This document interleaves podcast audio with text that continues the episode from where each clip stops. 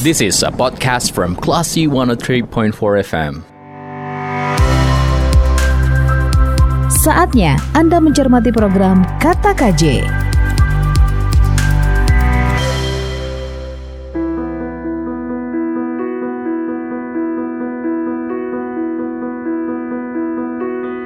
Dari Bumi Karang Putih Darung Padang, 103.4 Kelas FM, this is the actual radio. Assalamualaikum, apa kabar kelas people? Semoga dalam keadaan yang terbaik. Saya Lia Priyanka, Anda mencermati program Kata KJ. Program ini hadir setiap hari Kamis di minggu pertama setiap bulannya. Jadi Anda bisa mencermati ini programnya satu kali sebulan ya. Dan Bapak Ibu, program ini akan dipandu oleh wartawan senior Khairul Jasmi. Topik kita kali ini adalah Ayah dingin menggunung 100 ton sampah di Kota Padang mau diapakan. Silakan Pak KJ. Assalamualaikum Pak KJ.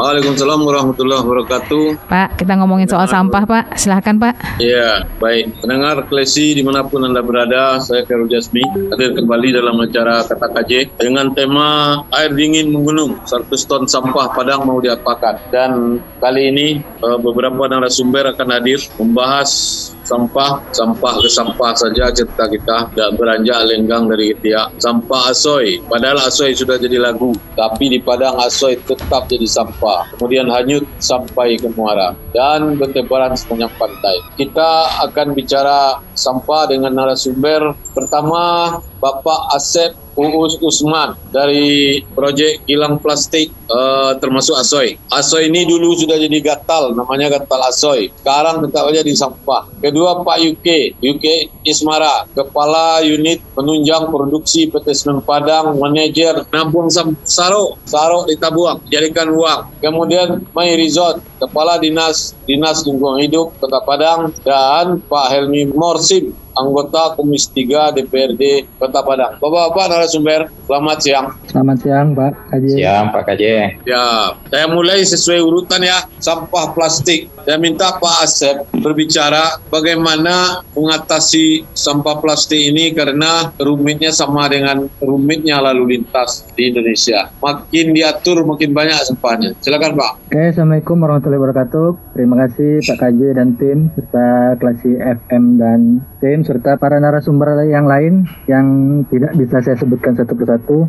Hmm. Oke, perkenalkan sebelumnya nama saya Asep Us Usman. Kebetulan kami ini dari Giling Plastik Sumbar, Pak. Gil Plus Sumbar. Uh, saat ini kami juga tergabung dalam koalisi masyarakat peduli Batang Harau. Jadi memang kalau ngomongin sampah plastik ini nggak ada henti-hentinya seperti Pak KJ bilang tadi. Lagunya udah ada, gatal-gatalnya udah ada, jadi semuanya lengkap. Sekarang apa sih nggak pakai plastik Pak ya? Walaupun sudah digaung-gaungkan bahwasanya belanja harus bawa kantong sendiri. Ya, ya namanya karena belum terbiasa ujung-ujungnya masih pakai asoy juga. Yang mungkin uh, kebanyakan orang awam tidak tahu nih Pak KJ. Ternyata sampah plastik itu ada ini ada apa namanya? Ada faktor ekonomisnya. Jadi sampah plastik itu adalah uang yang bertebaran. Jadi kalau kita bisa ngelolanya itu jadi uang. Kalau kita nggak bisa mengelolanya itu tadi jadi banjir jadi penyakit segala macam. Jadi ini kami dari Gil Plus Sumbar kerjasama dan kami sebagai koalisi masyarakat peduli Batang Harau itu kebetulan kami ini berdiri baru tahun kemarin Pak Kaji. Kurang lebih sudah satu setengah tahun sudah satu setengah tahun dan itu sampah plastik sampai pada saat ini kurang lebih itu 130 ton Pak Kaji jadi selama satu setengah tahun 130 ton. Ya, 130 ton ya? Ya, kurang lebih yang sudah kami olah. Jadi itu seluruh asoy itu sudah kami olah termasuk asoy, Pak. Seluruh plastik maksudnya maksudnya. Asoy itu termasuk kategori plastik. Mungkin yang belum kami olah itu yang produk uh, multi layer, Pak. Multi layer ini memang jadi ini nasional nih, bahkan dunia. Jadi yang multi layer ini belum apa. Dan insya Allah itu nanti di 2023 insya Allah multi layer sudah ada pabriknya nanti, Pak. Kalau memang kita serius, insya Allah yang namanya masyarakat tahu nih, oh ini plastik jangan dibuang sembarangan, kita kumpulin bisa jadi duit. Orang kan buang itu karena nggak tahu pak, tapi kalau tahu ini duit nggak bakalan dibuang, insya Allah. Bahkan nih pak ya sebagai sebagai contoh pemulung di Batang Harau, dia suami istri umroh pak dari hasil mulung sampah plastik dan anak-anaknya pun sekolah semuanya, tidak ada yang putus sekolah, bahkan sampai uh, jenjang kuliah universitas. Jadi itu bisa kita lihat yang maaf ngomong ibu itu profesinya pemulung sampah plastik. Itu bisa umroh, bisa nyekolin anak-anaknya. Itu di tingkat pemulungnya loh Pak, lagi di atasnya. Nah jadi kami dari Gilplas dan juga Koalisi Masyarakat Tuli Batang Harau saat ini sedang membuat sebuah pilot project yang insya Allah mungkin di akhir Agustus atau di awal September sudah bisa jalan. Tidak hanya plastik yang kami serap Pak, jadi seluruh sampah itu kami serap semua. Yang apa? Yang karton, yang uh, besi, aluminium, segala macam bahkan yang organik insya Allah kami serap semua itu sudah kami godok caranya seperti apa dan kami diskusikan juga. Jadi kalau untuk plastik kami sebisa mungkin sebisa mungkin kami serap semua. Karena yang orang banyak tidak tahu, jadi plastik itu harganya mirip-mirip kayak emas, Pak. Naik turun tiap hari berubah. Jadi mengikuti harga dolar malahan sampah plastik ini. Kebetulan saya eh, dulu sebelum bergelut di bidang ini itu saya 8 tahun di dunia perbankan, Pak. Nah, saya sendiri pada saat di dunia perbankan nggak tahu nih sampah plastik ini nilai jualnya seperti itu. Begitu diajak sama kawan, kita olah sampah plastik, saya oke siap, kita coba Wih, masya Allah ini luar biasa ini potensinya. Jadi kalau orang tahu nilai ekonomis dari sampah plastik, saya jamin tidak akan ada yang buang sampah plastik. Dan ini kalau data yang ada di kami nih Pak, itu plastik yang terbuang, eh sampah yang ada di Kota Padang itu ada 522 ton per hari dan 15,37 15,37 persennya itu sampah plastik Pak uh, mencari rezeki dengan cara sekaligus membersihkan lingkungan lah istilahnya Pak ya. Jadi lingkungan yang bersih, kami pun dapat duit. Ya. Terima kasih Pak Gaji. Itu dari Pak Uus tadi, dalam kehidupan ini yang paling penting itu sebenarnya di luar agama adalah uang. Ya. Jadi kalau uang sudah bekerja, apa saja bisa diatur termasuk politik, apalagi sampah. Ternyata sampah yang banyak itu adalah uang. Nah uang atau tidak, Pak UK Ismara pasti tahu dari PT Semen Padang. Jadi akan melengkapi Pak Uus tentang bagaimana nilai ekonomi sebuah sampah. Makanya Pak UK membuat nabuang saro. Nabuang saro ini artinya menabung sampah, seperti membuat buku tabungan di bank. Silakan Pak UK. Baik, terima kasih Pak KJ. Assalamualaikum warahmatullahi wabarakatuh. Uh, Pak KJ, Bapak-bapak dan Ibu sekalian, alhamdulillah nih uh, ada kesempatan untuk bisa diskusi di sini. Uh, memang kami baru sebulan ini menjalankan yang program yang kita sebut nabung saro. Pada dasarnya ini latar belakangnya adalah kepedulian kita juga terhadap jumlah sampah yang disebutkan tadi itu. Pak Asep tadi sudah menyebutkan jumlah yang seperti itu. Dan memang pada saat kita kemarin ini diskusi dengan teman-teman di DLH Kota, masalah sampah ini memang sudah sangat urgent untuk diselesaikan gitu ya. Uh, kami mencoba mengambil uh, ikut berkontribusi lah gitu ya untuk mengurangi jumlah sampah yang dikirim ke air dingin. Yang kami lakukan adalah untuk uh, mengajak masyarakat ini untuk memilah sampah dari rumah. Nah, Nabuang Saro ini konsep konsepnya adalah uh, kami menerima lima jenis sampah di sini, yaitu sampah plastik, kertas, kemudian tekstil, uh, daun dan ranting, dan minyak jelantah. Nah, sampah-sampah ini uh, kami kategorikan berdasarkan kalorinya. Jadi nanti teman-teman yang mengumpulkan sampah ini ini nanti pada saat mereka nyetor itu mereka akan mendapatkan poin.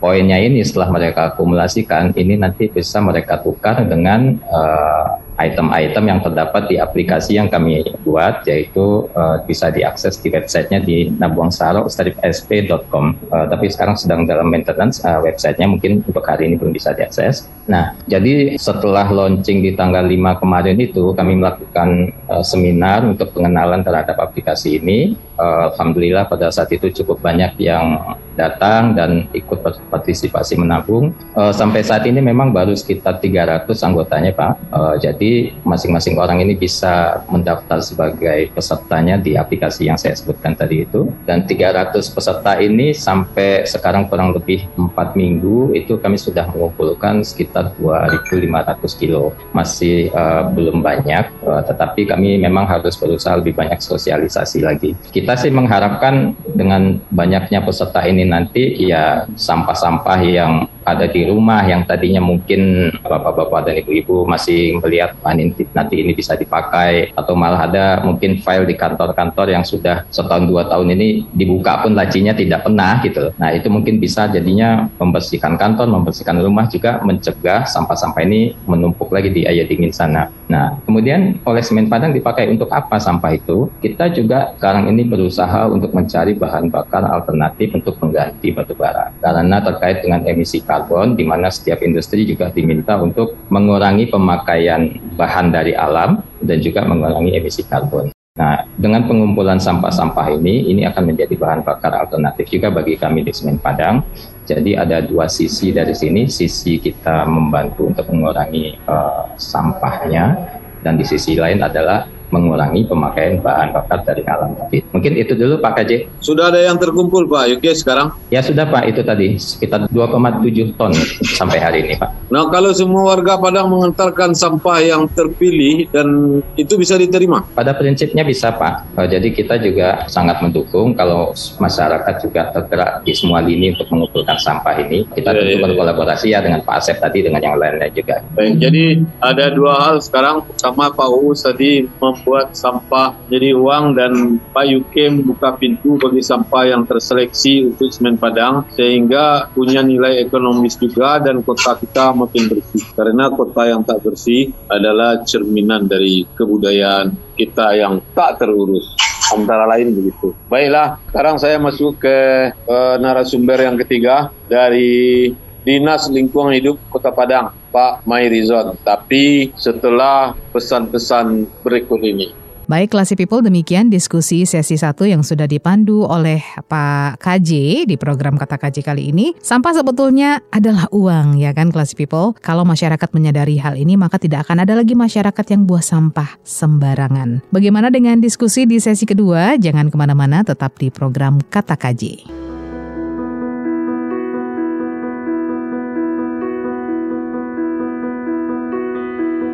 103,4 kelas FM, this is the actual radio Classy People. Anda masih mencermati program Kata KJ, program yang hadir satu kali sebulan untuk Anda setiap hari Kamis di minggu pertamanya. Program ini akan dipandu oleh Bapak Khairul Jasmi. Kali ini kita akan ngobrol bagaimana tentang pengelolaan sampah di Kota Padang. Silakan Pak KJ. Pendengar Klesi FM di mana pun Anda berada, termasuk di Padang Panjang di mana saya sekarang berada, kita membahas soal sampah Kota Padang dan upaya-upaya teruji dari berbagai pihak untuk menolong kota ini agar tidak tenggelam dalam sampah. Kita akan mendengarkan paparan dari Pak Eka dari Dinas Lingkungan Hidup Kota Padang. Silakan Pak Eka. Oke, terima kasih Pak uh, Juke, uh, Pak Kaji dan Pak uh, yang sudah memaparkan terkait masalah pengelolaan sampah dilakukan di Kota Padang. Baik, mungkin kita akan mengulas sedikit dulu Pak Pak Kaji. Paradigma sampah yang ada di Kota Padang pada saat ini itu ada para paradigma yang lama yaitu adalah sampahnya ini kan selalu kita buat itu paradigma lama. Kemudian paradigma baru pada saat sekarang ini uh, itu adalah sampah yang kita hasil itu dari sumber sampah. Ada, ada paradigma paling tua pak dibakar. itu kan paradigma lama. Nah, jadi ya. kalau kita sekarang kan paradigmanya udah bergeser nih pak. Jadi bisa sampah ini menjadi sumber daya atau sumber penghasilan pak. Jadi ini yang akan kita lakukan sekarang dalam pengurangan sampah sampah dalam pengelolaan sampah ya dari Kota Padang ini salah satunya. Di dalam pengelolaan sampah ini kan ada pengurangan sampah dan juga ada penanganan sampah. Ini sesuai dengan uh, perda yang ada di Kota Padang nih Pak uh, Pak KJ, bahwasanya pengelolaan sampah yang ada di Kota Padang ini, ini kan ada dua dalam penanganan yang ada. Yang pertama dari sumber sampah ke TPS. Kemudian dari TPS adalah ke TPA. Jadi kalau dari sumber sampah itu dikelola sendiri oleh masyarakat. Jadi kita minta di sini kesadaran masyarakat untuk mengelola sampah di lingkungan mereka sendiri. Dan bagi sampah-sampah rumah tangga yang memang uh, mungkin tidak bisa lagi dijadikan sumber daya atau sumber keuangan, itu bisa dibuang ke TPS TPS terdekat sesuai dengan yang telah uh, kita tetapkan. Ada berapa beberapa 140-an TPS yang ada di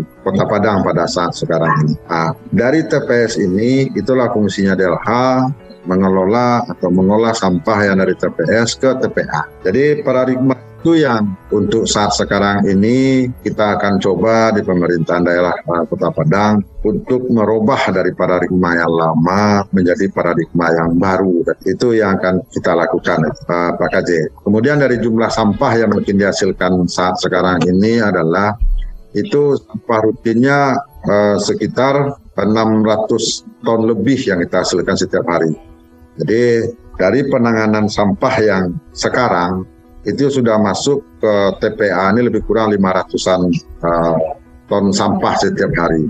Artinya paradigma baru yang kami sampaikan ini, sampah yang lama itu bisa menjadi sumber daya atau bisa jadikan uang kembali, itu masih sekitar 100 uh, ton lebih itu yang baru kita hasilkan untuk saat ini Pak Kajeh. Sementara uh, mungkin bisa diskusi, terus sementara uh, demikian dapat kami sampaikan dulu Pak Kajeh. Uh, Pak, terima kasih. Kalau rumah tangga mengumpulkan sampahnya dengan baik dan memilahnya, dalam sebulan itu berapa bisa jadi duit? Satu rumah tangga kira-kira. Kalau menurut idealnya nih Pak Kajeh, ini adalah kalau senali uh, sekitar 600 ton. Ini adalah idealnya maksimal ini adalah sekitar satu orang ini bisa menghasil harus hemat 0,6 kg. Artinya kalau jumlah penduduk uh, Kota Padang inilah sekitar uh, 900, artinya ada sekitar hampir 900 artinya kalau kali 6 berarti ada sekitar uh, 300 ton seharusnya yang bisa dihemat oleh uh, masyarakat di Kota Padang ini. Itu estimasi baru itu Pak. Jadi artinya kalau kita menghasilkan 500 artinya separuh ya harus kita buang ke TPA lagi. 300 itu kalau diolah jadi uang berapa Pak? Gambaran ini penting bagi warga karena uh, dia akan mengalih-alihkan buang sampah ke sungai itu menjadikannya uang itu Pak maksud saya. Mungkin lebih bisa cocok tahu mungkin uh, Pak Uus. Pak Uut atau Pak Yuke mungkin lebih tahu juga Pak harga yang ada kita hasilkan. Iya. Jadi nah, ini penting gambaran harganya. ini Mungkin Pak Uus atau Pak Yuke bisa nolong berapa duit dalam satu rumah tangga sebulan bisa mendapat uang dari Saro ini? Ah, pertanyaan bagus nih Pak. Jadi sebetulnya kita kasih gambaran harga aja mungkin Pak ya. Kita kasih yeah. gambaran harga itu kalau sampah plastik kita ambil rata aja per kilo itu 3000 Pak sampah plastik. Kita ambil rata nih Pak global 3000 jadi kalau rumah tangga itu menghasilkan uh, sampah plastik dalam sebulan itu 10 kilo berarti kan dia dapat 30.000 itu hanya dari sampah plastik. Belum dari kardus atau uh, botol kaleng minuman Pak. Nah botol kaleng minuman itu lain lagi harganya. Botol kaleng minuman itu sekitar harga bisa 2000 3000 uh, kardus bisa 2000-an jadi kalau kalau rumah tangganya memang menghasilkan banyak itu banyak juga dia dapatnya Pak. Jadi untuk PDA PDAM bisa tuh Pak. Bayar PDAM, bayar listrik, nambahin token bisa lah. Ya itu saya maksud. Jadi uh, ringan beban uh, kepala keluarga gara-gara sampah yang selama ini menyempah, ya kan? ya, Baiklah. Jadi gambaran itu pendengar klesi apa yang di mana pun Anda berada, sampah-sampah plastik, sampah kertas, karton, dokumen-dokumen yang tidak perlu jika disimpan dengan baik dan dijadikan uang daripada kita berkeringat lebih baik ini diambil dan rumah tangga kita menjadi bersih. Saya mau ke anggota DPRD kita, Pak ini. Mursim ini adalah anggota DPRD Kota Padang, Komisi 3 yang kantor barunya belum siap. Silakan. Assalamualaikum warahmatullahi wabarakatuh. Selamat sore Bang KJ. Iya. Bang KJ, DPRD itu sebagian di pemerintahan, sebagian dia masyarakat. Nah, kalau bicara sampah, saya kan langsung dapat telepon untuk jadi sedikit narasumber. Saya semangat loh. Bang KJ, anggota DP, DPRD Kota Padang 45 itu ada komisi 3. Salah satunya komisi 3 adalah mitanya Dinas Lingkungan Hidup. Jadi kalau di bagian pemerintahan, betul-betul kita bermitra dengan Dinas Lingkungan Hidup. Selalu menerima aspirasi dan juga menerima informasi dari Dinas Lingkungan Hidup. Dan bulan-bulan ini Bang ini kan kita lagi ini nih pembahasan KUA PPAS 2023. Nah, setiap program, kegiatan atau sub kegiatan yang ada di Dinas Lingkungan Hidup Bali ya, Misi 3 selalu mendukung dan mensupport. Ya. Nah masalah sampah ini adalah masalah yang kayaknya pele, tapi betul-betul Dinas Lingkungan Hidup dan kami juga repot ini. Terutama sik dan perilaku masyarakat. Ada terobosan baru, Bang Asep, Bang Juke, karena punya nilai ekonomis gitu. Dan Dinas Lingkungan Hidup juga ada punya program. Setiap kelurahan itu harus punya LPS eh, AD eh, lembaga pemungutan sampah.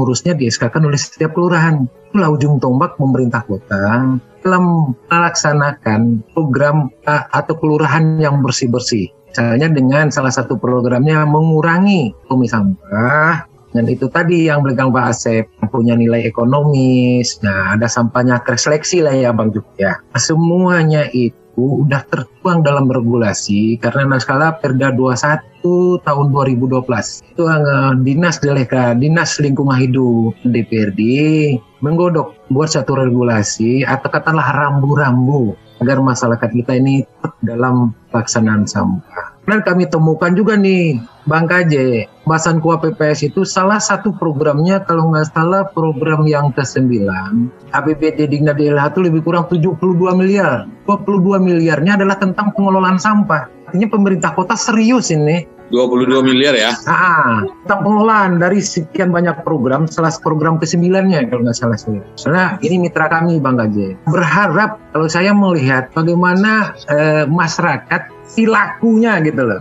sikapnya. Kalau volume sampah itu berkurang ini alhamdulillah saya saya cari informasi kita lagi kiring dengan dinas terkait ini volume sampah tahun kemarin udah mulai berkurang ini. Mungkin karena ada peran Bang Asep atau Bang Yuki ada teman lain gitu. Kita berharap masyarakat pemangku kepentingan betul-betul sepakat itu seayun selangkah bagaimana Kota Padang kita jaga bersih terutama lingkungan. Saya gini Bang KJ, saya barusan tadi pagi saya dapat WA dari saya yang nomor paling gadang itu WA saya karena di Instagramnya salah di Kota Padang tanpa koma parkir koma koma parkir koma pemalak dan harga minuman di daerah wisata Kota Padang. Itu judul Instagramnya. Kirim ke saya karena Nur Putri ini wakil rakyat lu kerja lu begini nih. Nah, Sementara itu dulu Bang Gaje atau teman-teman yang lain, narasumber yang lain, kita lakukan diskusi di dalam rangka Baik. dalam rangka sesama niat kita nih. Oke Bang, selamat sore Bang. Assalamualaikum Baik, uh, Waalaikumsalam. Saya mau ke Pak Eka. Ya, Bisa Pak, Pak Kaje, Dinas, siap. Dinas Lingkungan Hidup kalau BKKBN kan menunjuk oh, ada keluarga apa ya dapat piagam segala macam itu kalau anaknya dua ya kan bisa tidak lingkungan hidup ini memberi apresiasi kepada rumah tangga atau meminta izin kepada rumah tangga itu untuk menjadi contoh bagi warga kota bahwa beginilah rumah yang pengelolaan sampahnya bagus. Mungkin bisa Bapak pilih rumah siapa saja, asal rumah rakyat dan anggota dewan. Kalau rumah pemerintah jangan, karena biasanya tuyo, nah, kan gitu. Tuyonya ada membantu segala macam, wah enggak. Mungkin pasti banyak di Padang rumah rakyat ini yang bersih dan itu dijadikan model gitu Pak. Bisa enggak ya? atau sudah ada datanya? Karena biasanya kita akan meniru, Pak. Oke, terima kasih Pak KJ. Sebenarnya apa yang disampaikan Pak KJ ini, ini dia sangat bagus nih Pak KJ. Eh, sangat bagus sekali. Uh, kalau memang ada misalnya kita melaksanakan program yang seperti usulan Pak KJ. Mungkin jadi ini salah satu usulan yang sangat bagus. Mungkin kita menjadi masukan buat kita nih Pak KJ. Mungkin salah satu program. Kebetulan nih Bang A ini abang saya izin Bang A Mungkin beliau juga sangat mendukung ini uh, Pak Kaceh terkait masalah program-program yang ada di, di DLH ini. Ini mungkin juga jadi catatan kita. Kita akan mencari semacam uh, pilot project nanti ke depan untuk uh, contoh rumah tangga yang menjadi pengelolaan sampahnya yang sangat baik. Karena sesuai dengan perda ini kan seperti disampaikan Pak Pak Ai tadi, dari rum, sampah rumah tangga uh, ke LPS ini adalah menjadi tanggung jawabnya LPS. Nah, jadi mungkin salah satu yang akan kita ambil contoh nanti adalah LPS LPS yang berprestasi. Nah, itu juga mungkin salah satu program nanti ke depan yang yang yang yang uh, yang bagus juga ini uh, Pak KJ. Karena tanggung jawab DLH di sini sesuai dengan Perda adalah dari TPS ke TPA di pengelolaan sampahnya. Ini sesuai dengan Perda mau disampaikan Pak Aceh ini Perda 21 tahun 2012 ini yang tadi disampaikan uh, Bang Ai tadi. Itu memang benar jadi mungkin salah satu juga selain dari rumah tangga, kita akan menerapkan adalah LPS yang memang mempunyai peranan yang sangat baik. Nah, nanti kita minta juga uh, salah satu dukungan ke uh, Bang Hai, karena Bang Hai adalah memang mitra kepada kami, memang banyak beri masukan kepada kami, banyak memberikan saran-saran kepada kami terkait masalah program-program yang ada terkait uh, di Dinas Lingkungan Hidup ini. Mungkin itu jadi masukan lagi, sementara Pak KJ buat kami. Satu lagi, kita akan ambil contoh seperti apa KJ. Ya, Pak KJ. Satu lagi, satu lagi saran saya, mungkin ya. di Kominfo yang punya baliho banyak, Bapak buat beberapa baliho dan di situ ditampilkan wajah emak-emak ini yang natural, yang terima uang dari jual sampah. Jadi jangan uh, baliho Pak Wali dengan uh, wakil wali kota aja tiap sebentar di gambarnya tukar dengan wajah emak-emak yang tersenyum dan dia pegang uang. Ambo baru menjual sarok. Ah, kayak kayak seperti itu, Bang. Jadi eh, tampak buahnya oleh orang. Sesuatu yang ditanam mestilah berbuah. Kalau buahnya tampak, tidak usah itu namanya kliki jantan. Jadi DPRD juga menyediakan beliho dan dibuat di situ emak-emak atau apa-apa yang menerima uang setelah Baiklah, saya mau ke Pak Uus lagi, tapi setelah pesan-pesan berikut ini. Classy People, kita sebagai masyarakat harus merubah paradigma lama tentang sampah ke paradigma baru. Jangan lagi jadikan sampah hanya sesuatu yang terbuang, tapi harus diolah gitu ya agar bisa produktif. Kita akan lanjutkan nanti diskusinya di sesi yang ketiga, tetap di program Kata KJ.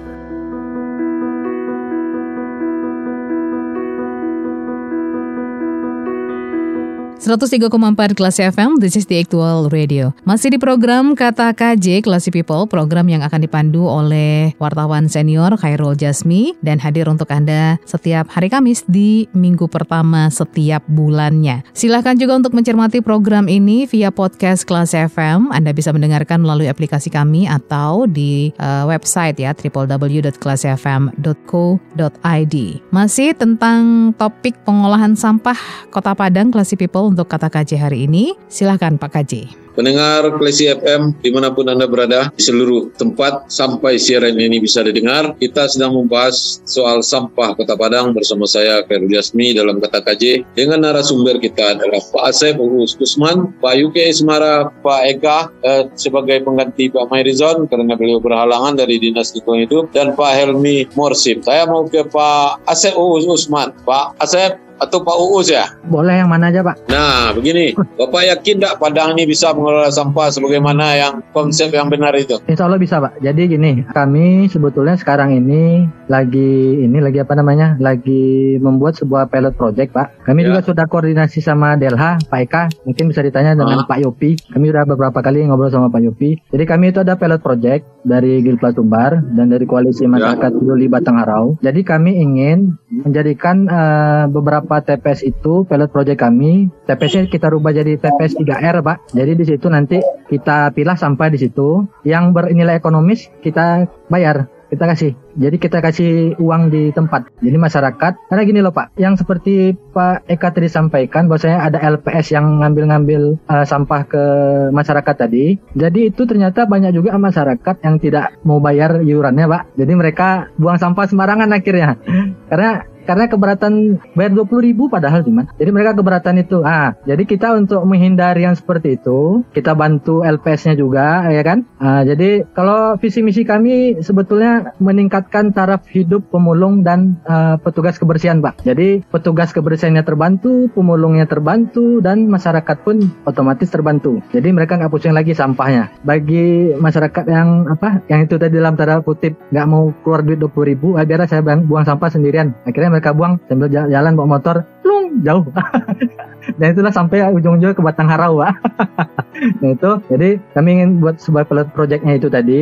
Kami sudah koordinasi sana sini juga sudah melihat beberapa tempat yang kemungkinan uh, strategis itu kami sudah ada itu Pak. Kami lihat di itu ada di Padang Selatan di Rawang. Itu ada TPS dulu yang TPS 3R yang dulu sempat diresmikan oleh Buya. Nah, kami sudah selagi koordinasi di situ Pak. Insya Allah nanti kita hidupkan lagi. Kita kasih contoh nih. Bahwasanya sampah kita kelola. Kalau ini kami sih uh, target kami. Jadi residu yang kami kirim ke air dingin itu nanti hanya sekitar 20 sampai 30% paling banyak. Jadi kita olah dulu yang dari TP, eh, yang yang rumah tangga ke TPS kita olah jadi hasil akhirnya sebisa mungkin di bawah 30 20 persen yang kita kirim ke air dingin. Jadi air dinginnya pun tidak uh, membludak gitu. Mungkin seperti itu Pak. Pendengar sudah mendengar apa yang mesti didengar. Nah dan saya mau pindah ke Pak UK menurut Bapak program uh, Nabuang Saro ini bisa maksimal uh,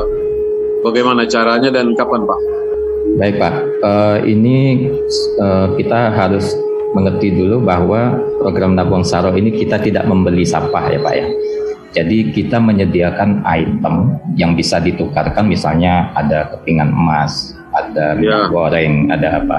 Itu yang dikumpulkan poinnya pada saat penabung menyetor dan mereka bisa menukar dengan itu. Nah, ini yang kita butuhkan adalah kolaborasi Pak. Ini kerjasama dengan pemerintah, kemudian mungkin dengan uh, perusahaan-perusahaan lain berkontribusi untuk kita menyediakan uh, item-item yang mungkin bisa menjadi penukar. Jadi ini membuat uh, mengumpulkan sampah ini menjadi menarik bagi masyarakat. Dan satu lagi yang mau saya sampaikan tadi Pak KJ menyampaikan mengenai pemilihan ya. uh, rumah tangga yang jadi teladan untuk pengumpulan sampah. Aplikasi yang ya. kami siapkan di sini ini pada saat orang mendaftar itu kita punya data mereka. Pada saat mereka menabung itu kita punya datanya tanggal sekian dia menabung sampah plastik berapa kilo. Ini semua datanya tersimpan. Jadi data ini pun nanti di DLH bisa digunakan untuk katakanlah mau ada program seperti itu tadi. Nah ini mungkin Pak Kaji. Kemudian kapan ini bisa terasa gaungnya ini ya secepat mungkin kita harus sosialisasi. Kalau nanti misalnya di kelurahan-kelurahan juga ada kegiatan yang bisa uh, apa namanya ada perwakilan-perwakilan Nabuang Saro di sana yang bantu mengumpulkan nanti kami akan keliling untuk uh, melayani penyetoran seperti itu saya pikir itu nanti uh, jumlah sampah yang bisa kita kumpulkan akan jauh lebih banyak begitu Pak Kaje baiklah Pak Pak Kaje Ya, Bapak uh, mendapat dukungan penuh enggak dari wali kota, Pak, dan uh, pejabat-pejabat uh, di lingkaran beliau? Kalau enggak tentu agak susah juga, Pak, bergerak. Ada, Pak. Kalau anggaran kan udah tadi 22 ya, uh, miliar, tapi ini kan bukan soal anggaran saja. Terima kasih, Pak uh, KJ. Kami di LH memang sangat uh, banyak dapat dukungan uh, terkait masalah pengelolaan sampah yang ada di Kota Padang, termasuk uh, oleh pimpinan kami sendiri Bapak Wali Kota Padang, yang mana pada saat sekarang bahwa ini mencanangkan kemarin adalah Padang Bergoro. Ini bersama ya. partisipasi masyarakat yang ada di Kota Padang. Ini adalah salah satu uh, dukungan dari seluruh elemen masyarakat terhadap DLH. Uh, Alhamdulillah uh, atas partisipasi dari uh, masyarakat uh, masyarakat ini tentu termasuk dengan uh, bapak-bapak yang ada di DPR uh, di DPR termasuk Pak uh, Bang ini sendiri Bang Musim bahwa kemarin uh, kita mendapatkan adalah nir uh, Tantra yang dari Kementerian Lingkungan Hidup. Ini adalah yang diterima langsung oleh Bapak Wali Kota bersama dengan Ketua DPR DPRD Kota Padang.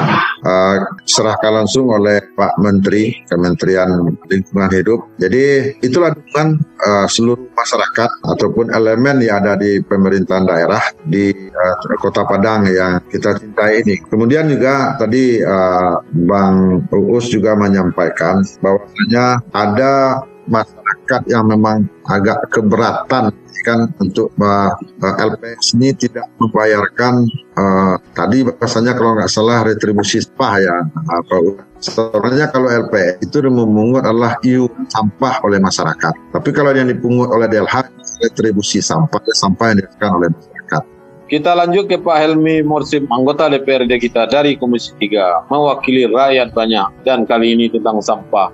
Apa menurut Bapak optimis nggak program sampah ini memperbaiki Padang ini dari aspek persampahan bisa sukses? Silakan Pak. Insya Allah kami lembaga legislatif DPRD sangat optimis bang. Karena begini, kalau kami DPRD eh, selalu mengingat bang, ini sepanjang gitu loh tugas aku pekerjaan yang maksimal bang, tapi tidak didukung oleh semua elemen bang. Jadi bagaimana mereka menemukan bagaimana sikap dan perilaku masyarakat nih bang.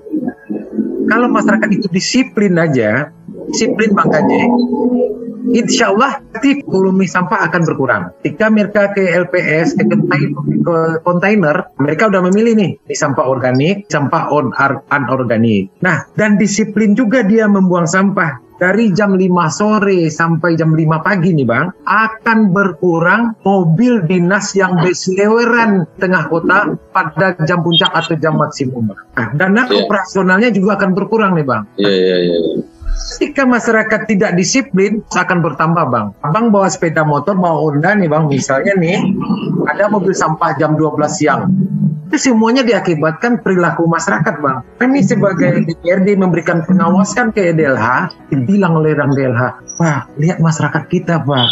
Jam 10 pagi masih buang sampah di jalanan, Pak. Nah, bagaimana kita membuat satu program kepada elemen masyarakat atau semua elemen gitu, Pak, bersepakat memberikan informasi, edukasi, pendidikan di tengah masyarakat agar disiplin dalam membuang sampah, Bang.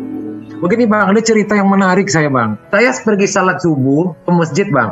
Terus pulang di masjid, gang rumah saya itu bang, gak beberapa jauh dari masjid, banyak sampah dalam kantong plastik. Artinya masyarakat dari rumahnya menjelang ke PS tempat membuang sampah sementara lihatnya ke kanan nggak ada orang bang dibuangnya di situ bang. Nah, saksi dengan Allah Subhanahu Wa Taala nih bang, sering saya ngambil bang, saya buang ke TPS bang. Luar biasa. Nah maksud saya kalau masyarakat itu disiplin aja lah bang KJ, Insya Allah apa yang kita seniat itu bang akan tercapai bang. Itu bang sebentar bang. Baik Pak uh, anggota DPRD Komisi 3 Kota Padang. Ya bang. Dan ini adalah akhir dari acara kita. Kita di, dihukum oleh waktu dan di akhir acara saya akan membacakan quote. Nah, kali ini quote ini bukan saya yang buat, saya membacakan dibuat oleh teman saya namanya Mark. Siapa Mark? Cari aja sendiri. Sampah akan membawa berkah bila dikelola mulai dari rumah. Sampah akan membawa musibah jika kita abai dan tak mau bersusah payah mengolahnya. Jadilah masyarakat yang peduli sampah, bukan masyarakat yang suka menyampah. Demikian acara kata KJ kali ini dengan tema pengelolaan sampah yang dilaksanakan oleh Radio Klesi FM. Terima kasih banyak kepada narasumber dan kita akan jumpa lagi pada acara yang sama dengan tema yang berbeda bulan depan. Assalamualaikum warahmatullahi wabarakatuh. Terima kasih para narasumber. Baiklah si people, demikian program Kata Kaji untuk kali ini. Kita sudah dengarkan diskusi yang dipandu langsung oleh Bapak Khairul Jasmi mengenai pengelolaan sampah di Kota Padang. Yang perlu kita ingat adalah kita harus merubah paradigma lama tentang sampah menuju paradigma baru di mana sampah ternyata adalah uang sebetulnya. Jadi kita harus bisa mengolah sampah dengan baik dan dengan sampah ternyata bisa mengurangi beban